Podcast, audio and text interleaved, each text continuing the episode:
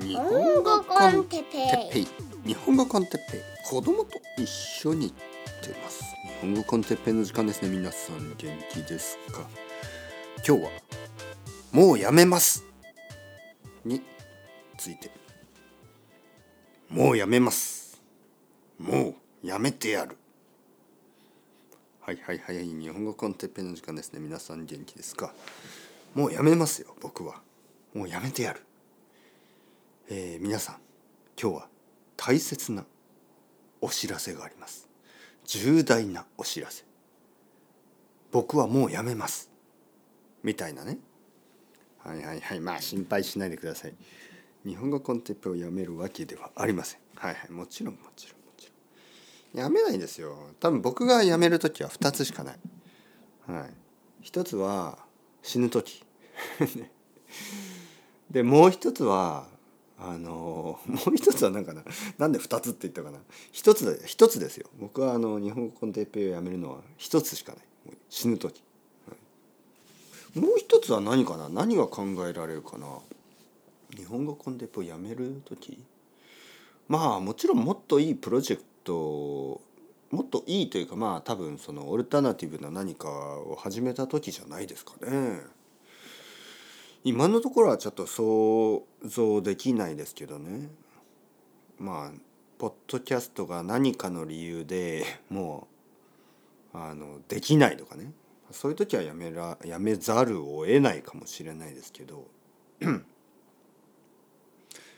まああと本当にやっぱり僕の喉がね声ですよね。これがあのまあずっと健康とは限らないから死んでなくてももう声が出せないとかね、まあ、そういうふうになったらそうそうそういうことですね。はいはい、えー僕がポッドキャストをやめる場合にまあ3つが考えられますね、はい、1つ目は死ぬ時。僕が死んだ死んだらポッドキャスト終わります。でもう一つは喉ですね。喉が死んだら声が出なくなったらポッドキャストは終わります。あとは何か何かあのそれ以上の大事なプロジェクトが始まる時。はいはい。まあとにかくあのやめますというのはそういうことではない。ポッドキャストのことではありません。ご心配なく。なんかこういうあの YouTube とかでよくやりますよね。あの重大発表がありますみたいな。じゃじゃーんみたいな。あるでしょ。なんか「さようなら日本」みたいなね「日本を出ることになりました」みたいな。あの外国人 YouTuber が。でなんか友達の結婚式のために1週間だけドイツに帰ってきますみたいな、まあ、そういうなんかあのなんだよみたいなね、はい、まあ皆さんをちょっと心配させたかったわけじゃない、ね、なんとなくですよ、まあ、ちょっと小さいあのいたずらです、はい、やめます。じゃあ何をやめるの？について今日は話したいと思います。なんかねあの気がついたんですよね。僕は本当はねもっとリラックスできるんじゃないの？もっとリラックスできてるはずでしょ？はい。まあ考えてもみてください。僕は家で仕事をしている。そしてその仕事というのはとても楽しいことですね。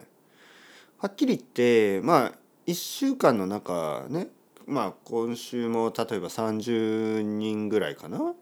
の人たちと話すんですけどまああのレギュラー終電でねもういつも同じ人たちでで彼らと話すのは僕にとってストレスはないです。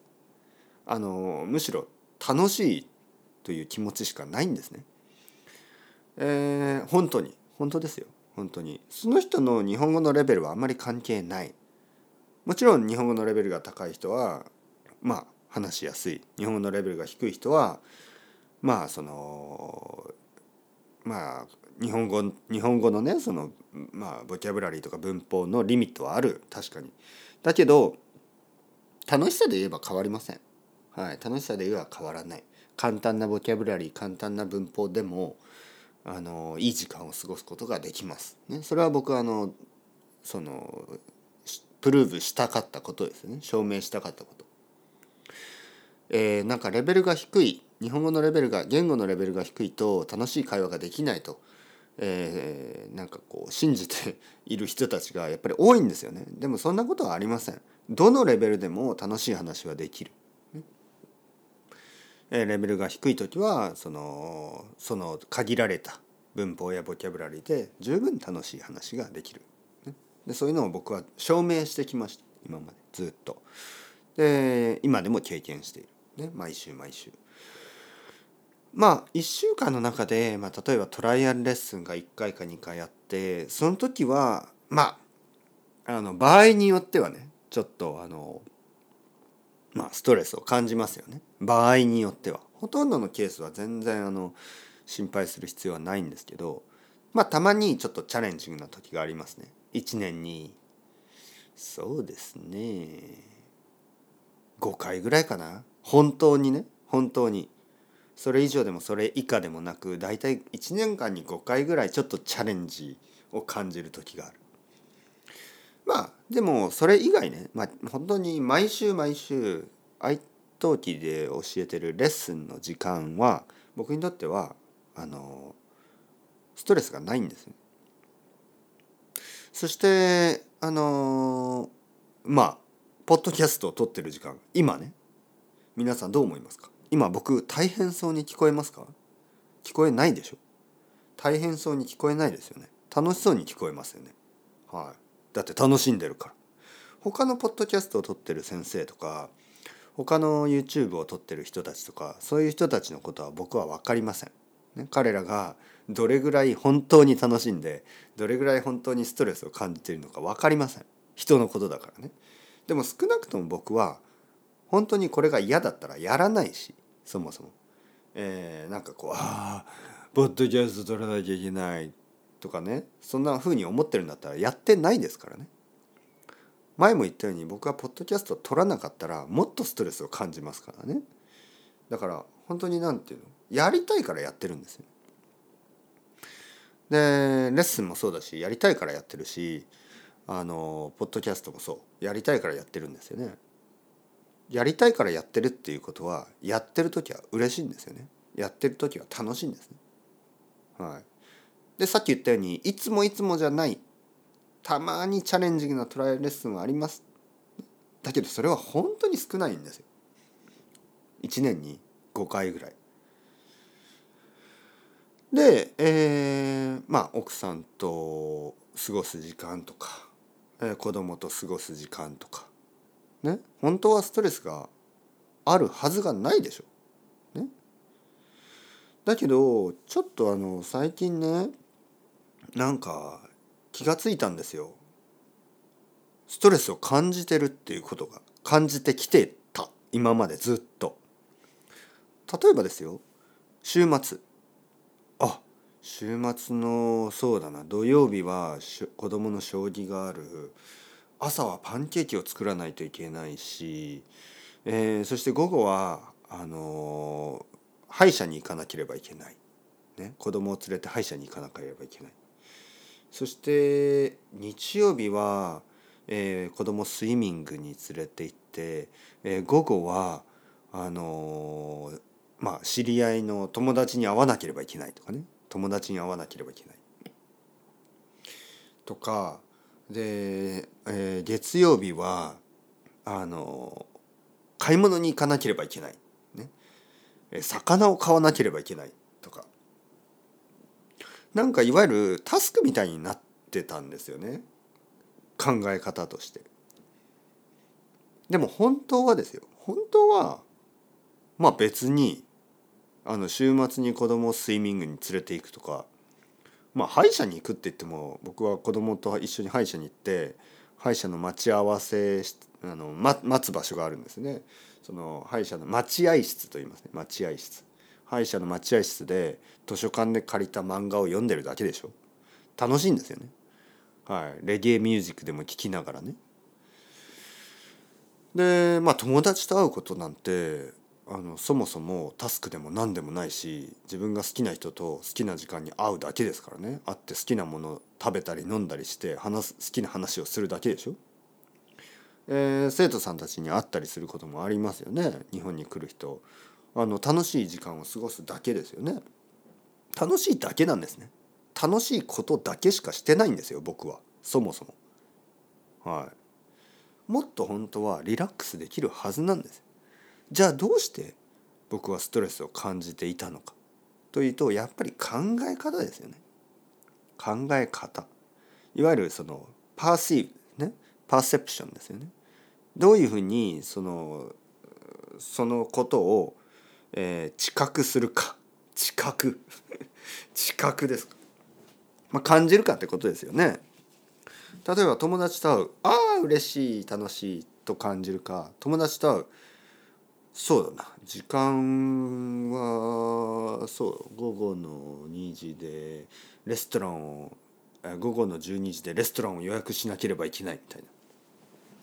なんかあのちゃんとしなければちょっとこういけないみたい思いますよね。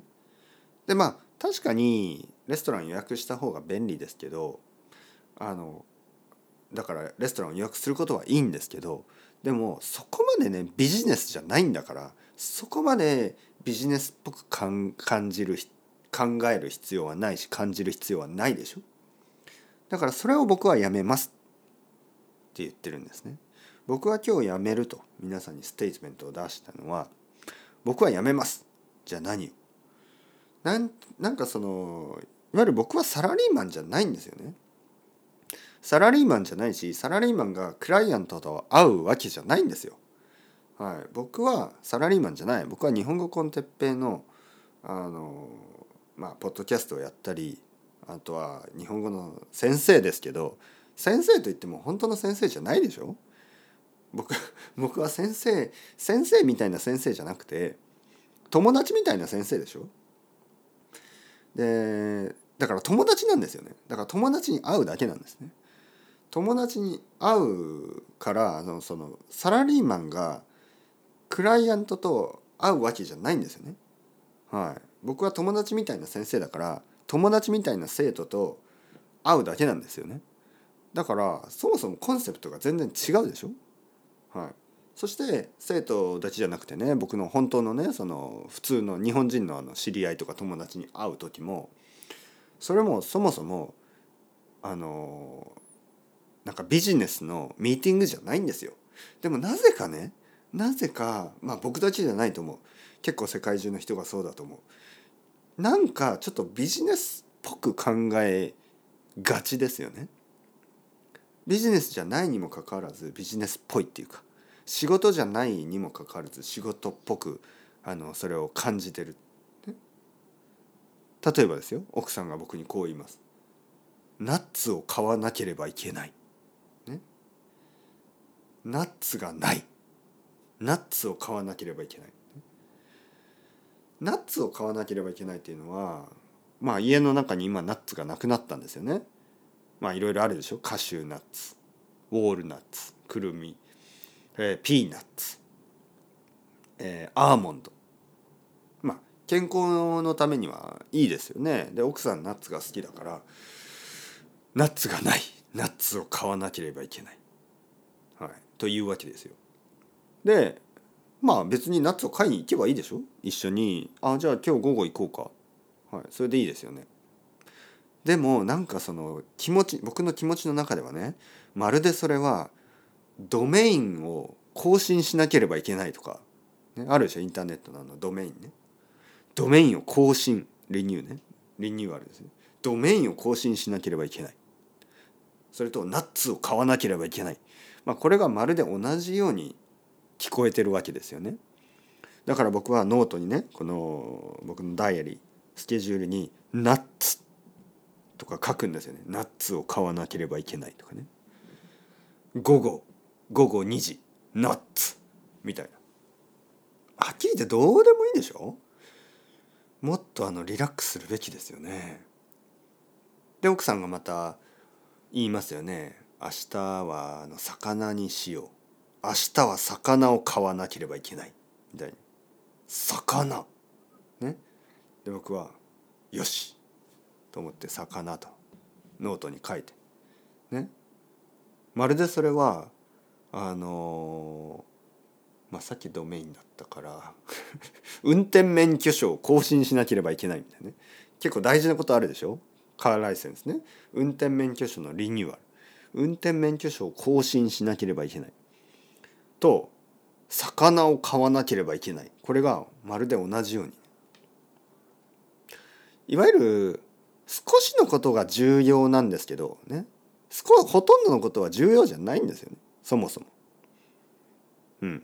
いやもちろんナッツを買うのはあのいいですよ大事ですよ。大事だけどそれはドメインを更新するほど大事じゃないし魚を買うことはその運転免許証をあの更新するほど大切なことではないんですよねそもそもね。でもなぜか全てが大事と思い込んでいるんですね。全てのことが大事だ、ね、全てのことがあのミスしてはいけない。間違ってはいけない。そういうふうに思っている。皆さんもそうでしょ？そうだと思う。そういう人は増えてますよ。ね。あのスケジュールに書いてないですか？お母さんとお茶。みたいな。ね。なんかアメリカの大統領とお茶をするみたいなね。アメリカ まあなんかそのあるでしょ？その政治家と政治家があって一緒にハンバーガー食べたりお茶飲んだりしますよね。なんかミーティングのために。それと同じようなレベルでお母さんとお茶みたいな。お父さんと昼ご飯みたいな。まあもう少しリラックスしていいんじゃないですか。いやもちろんねお母さんとお茶って書いていいですよ。スケジュールに書いてもいいしもちろん書くべきですよ。忘れたらダメだからね。お母さんが一人でカフェに行って「あれまだ来ないな、ね、私の息子」みたいに。それかわいそうでしょ？だから忘れてはいけないですよ。